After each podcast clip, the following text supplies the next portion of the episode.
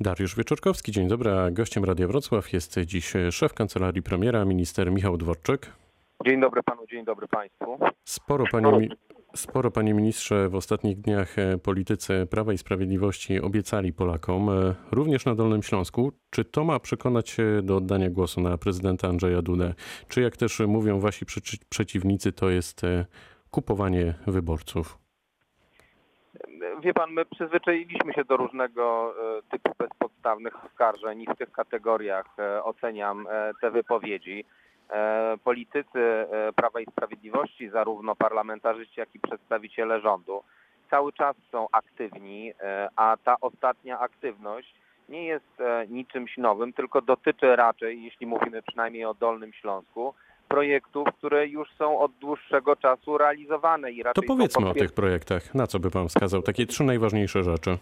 No, jeśli mówimy o Dolnym Śląsku i e, ostatnich dniach, e, które, e, w czasie których rzeczywiście e, i pan minister Adamczyk i e, pani minister sportu odwiedzili nasz e, region, no to mówimy o dwóch, a tak naprawdę trzech zasadniczych, e, jeśli chodzi o infrastrukturę, inwestycjach, czyli e, rozbudowie, e, rozbudowie drogi numer 8 do kategorii ekspresowej, czyli o budowie S8 na odcinku z Wrocławia do Kłodzka. Mówimy o budowie drogi S5, e, która będzie odchodziła od S8 na wysokości Sobótki i która będzie prowadziła przez Świdnicę Wałbrzych do S3 na wysokości Bolkowa. Mm, I właśnie o dokończeniu e, S3 e, na wysokości od Bolkowa do e, granicy. E, No oczywiście też e, rozmowy e, trwają, ale tutaj jeszcze trwa e, dyskusja na temat e, rozbudowy autostrady e, w kierunku od Wrocławia do e, granicy. E, Wiemy jak bardzo e, potrzebna to jest inwestycja. No tak, ale to jeszcze kilka dni. I te wszystkie infrastrukturalne e, projekty nie zaczęły się ani wczoraj, ani przedwczoraj, tylko one trwają e, już od e, kilku lat. Zostały zapoczątkowane e, decyzjami rządu e, Prawa i Sprawiedliwości. E, No i w tej chwili e, są realizowane. Mam nadzieję, że dosłownie za kilka tygodni złożone zostaną wnioski o wydanie decyzji środowiskowych dotyczących trasy S8. Natomiast jeśli chodzi o mm, e, panią minister sportu, to wczoraj e, byliśmy e, między innymi w Dusznikach, gdzie rozmawialiśmy o Mistrzostwach Europy e, w biatlonie, które odbędą się e, w styczniu e, 2021 roku e, w Dusznikach e, na e, Tauron Arena. E, Plus rozmawialiśmy o e, dofinansowaniu e, tego obiektu, dzięki czemu będzie mógł ubiegać się o udział e, w pucharach, e, w pucharze e, świata. E, Rozmawialiśmy o lekkoatletyce w Wałbrzychu e, e, i rozwoju sportu dzieci i młodzieży w Jaworzynie. Także to są wszystko Rozumiemy. To- aktywności, które się wpisują w pewne działania, które już były od miesięcy To na pewno, lat nawet mhm, realizowane. na pewno wyborcy będą to e, weryfikować. E, A gdy pan patrzy, panie ministrze, na kolejne sondaże i wyrównany wynik rywalizacji prezydenta Andrzeja Dudy i Rafała e, Trzaskowskiego w drugiej turze, to jest pan spokojny o wygraną kandydata Prawa i Sprawiedliwości? Nie, ja zawsze podkreślałem, że tego rodzaju, tego rodzaju e, dywagacjami należy być bardzo e, ostrożnym. E, Oczywiście jestem przekonany, że pan prezydent jest najlepszym kandydatem i wierzę w jego reelekcję, natomiast uważam, że należy podchodzić poważnie do wszystkich kontrkandydatów. A jest Tak, szansa jak- na rozstrzygnięcie w pierwszej turze? Ja bardzo chciałbym, żeby taka, e, żeby tak się właśnie zdarzyło, żeby w pierwszej turze Andrzej Duda uzyskał reelekcję. E, To oczywiście zależy od wyborców. E, My jako środowisko wspierające pana prezydenta zrobimy wszystko, żeby e, właśnie to się zdarzyło i uważam, że to jest możliwe. Dlaczego? Dlatego, że Polacy są racjonalni, Polacy potrafią ocenić, co w ciągu ostatnich pięciu lat prezydentury Andrzeja Dudy zmieniło się na lepsze i, i dlatego uważam, że mm, jest szansa, aby prezydent uzyskał e, poparcie zapewniające mu reelekcję już w pierwszej turze. A co pan e, czuje, jak widzi na przykład wicepremier Jadwigę Emilewicz na Jasnej Górze? Czy to było w porządku? Czy politycy powinni przemawiać e, z ambon kościelnych, w ogóle mieszać e, Kościół do bieżącej polityki? Ja nie mówię tylko o politykach Prawa i Sprawiedliwości, tylko generalnie o politykach. W Polsce mamy rozdział y, Kościoła od państwa i bardzo dobrze. E, To są dwa różne porządki rzeczy. Kościół pełni bardzo ważną rolę i pełnił e, i nadal pełni bardzo ważną rolę e, w naszym kraju, ale jest rozdział Kościoła od państwa i to jest faktem. Zdarzają się od czasu do czasu sytuacje, które są e, potem e, głośno omawiane, niektóre są krytykowane, niektóre są komplementowane. Myślę, że nie warto e, z takich pojedynczych sytuacji budować jakiś, w oparciu o takie sytuacje budować jakichś niezwykłych dyskusji i teorii. Po co właściwie prezydent Andrzej Duda leci do Stanów Zjednoczonych? To też się wpisuje e, w politykę prowadzoną od ostatnich pięciu lat przez e, pana prezydenta. E, Jesteśmy silnym i sprawdzonym sojusznikiem Stanów Zjednoczonych. Jesteśmy w NATO postrzegani jako kraj pewny i stabilny i wywiązujący się ze swoich zobowiązań. I ta wizyta wpisuje się we współpracę polsko-amerykańską, dzięki której dzisiaj w Polsce mamy 5 tysięcy żołnierzy, dzięki której przygotowujemy się do przyjęcia kolejnych amerykańskich żołnierzy oraz e, pododdziałów e, amerykańskiej e, armii związanych z rozpoznaniem e, i tak tak oraz sprzętu. W związku z tym to jest, ten wymiar militarny jest bardzo istotny, plus oczywiście sprawy energetyczne, bo tutaj współpraca polsko-amerykańska też rozwija się bardzo dobrze. To czego się pan spodziewa w konkretach e, po tej wizycie? Co będzie uznane za sukces? My jedziemy, y, znaczy my jedziemy, przepraszam, pan prezydent jedzie na zaproszenie prezydenta Trumpa, więc ja nie chciałbym się w tej chwili wypowiadać i zajmować spekulacjami na temat tego, co konkretnie będzie owocem tej wizyty. O tym prze- przekonamy się już wkrótce, natomiast bez wątpienia takie wzmacnianie relacji polsko-amerykańskich jest korzystne z punktu widzenia bezpieczeństwa państwa polskiego, a jeśli chodzi o współpracę wojskową, to uważam, że ona jest szczególnie ważna, bo po prostu dzięki niej e, wzrasta e, potencjał e, obronny naszego kraju. Czy rząd już e, policzył, ile właściwie kosztował nas e, wszystkich e, koronawirus, ile jeszcze nas e, może kosztować?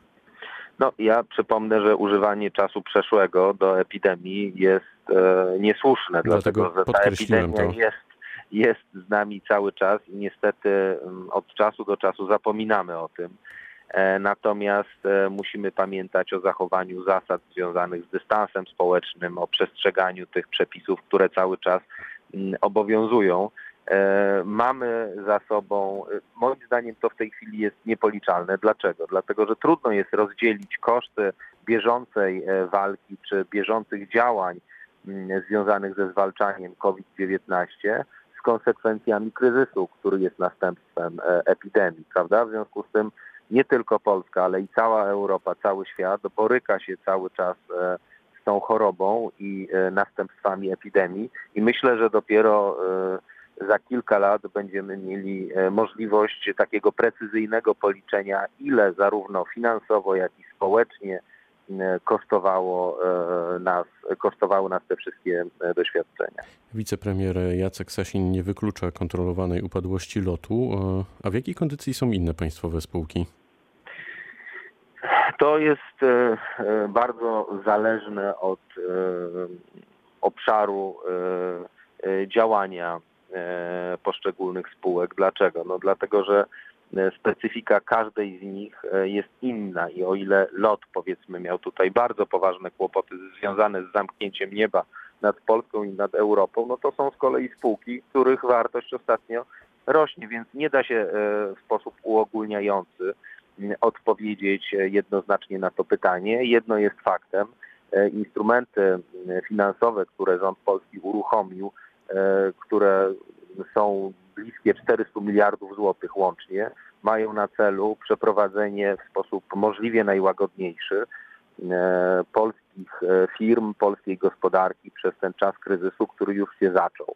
E, No mamy e, nadzieję, jesteśmy przekonani, że e, to w połączeniu z taką polską zaradnością i e, profesjonalizmem polskich menadżerów e, pozwoli e, przez ten kryzys przejść e, jak najmniej boleśnie.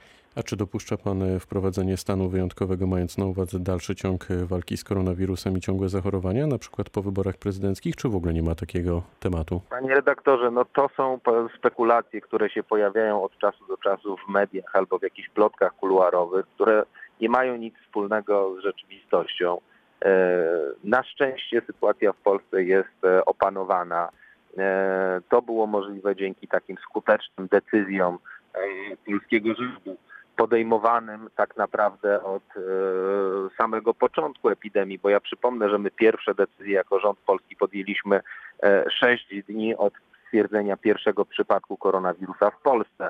E, Były wprowadzane różne ograniczenia z zamknięciem granic włącznie. Nasi partnerzy na zachodzie, tacy jak Francja, Niemcy czy Włochy, potrzebowali blisko 50 dni, żeby podejmować e, podobne decyzje. 50 dni od stwierdzenia pierwszego zarażenia w ich kraju. I w konsekwencji te nasze stanowcze działania doprowadziły do tego, że przyrost osób chorych na koronawirusa był o wiele e, wolniejszy niż e, w krajach, w wielu krajach Europy Zachodniej, a to pozwoliło nam uniknąć takiego ugięcia się e, systemu opieki zdrowotnej, co miało miejsce czy we Włoszech, czy w Hiszpanii. W Polsce e, lekarze nie musieli podejmować tak dramatycznych decyzji, e, którego pacjenta odłączyć od respiratora, a któremu dać szansę na przeżycie, pozostawiając, e, e, pozostawiając to urządzenie. Więc my tego wszystkiego e, uniknęliśmy.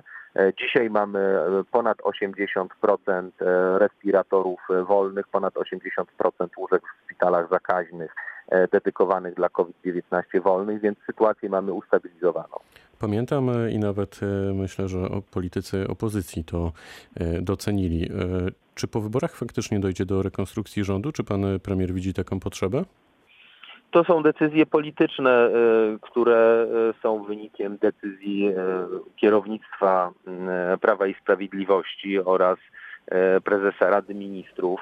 E, Dzisiaj na pewno wszyscy myślą przede wszystkim o tym, e, żeby zapewnić reelekcję e, prezydenta Andrzeja Dudy. To jest sprawa, na której się skupiamy. Uważamy, że tylko reelekcja pana prezydenta zapewni stabilne funkcjonowanie w Polsce rządu we współpracy z prezydentem, a to z kolei jest szczególnie ważne w dobie walki z tymi dwoma kryzysami, o których mówiłem, czyli kryzysem zdrowotnym z jednej strony i kryzysem gospodarczym e, ze strony drugiej. To na koniec, e, panie ministrze, co przyniosą ostatnie dni, dni e, kampanii? Jak pan sądzi, będą jeszcze zwroty akcji, czy, i czy właśnie zwrotem akcji będzie między innymi wylot pana prezydenta do Stanów Zjednoczonych?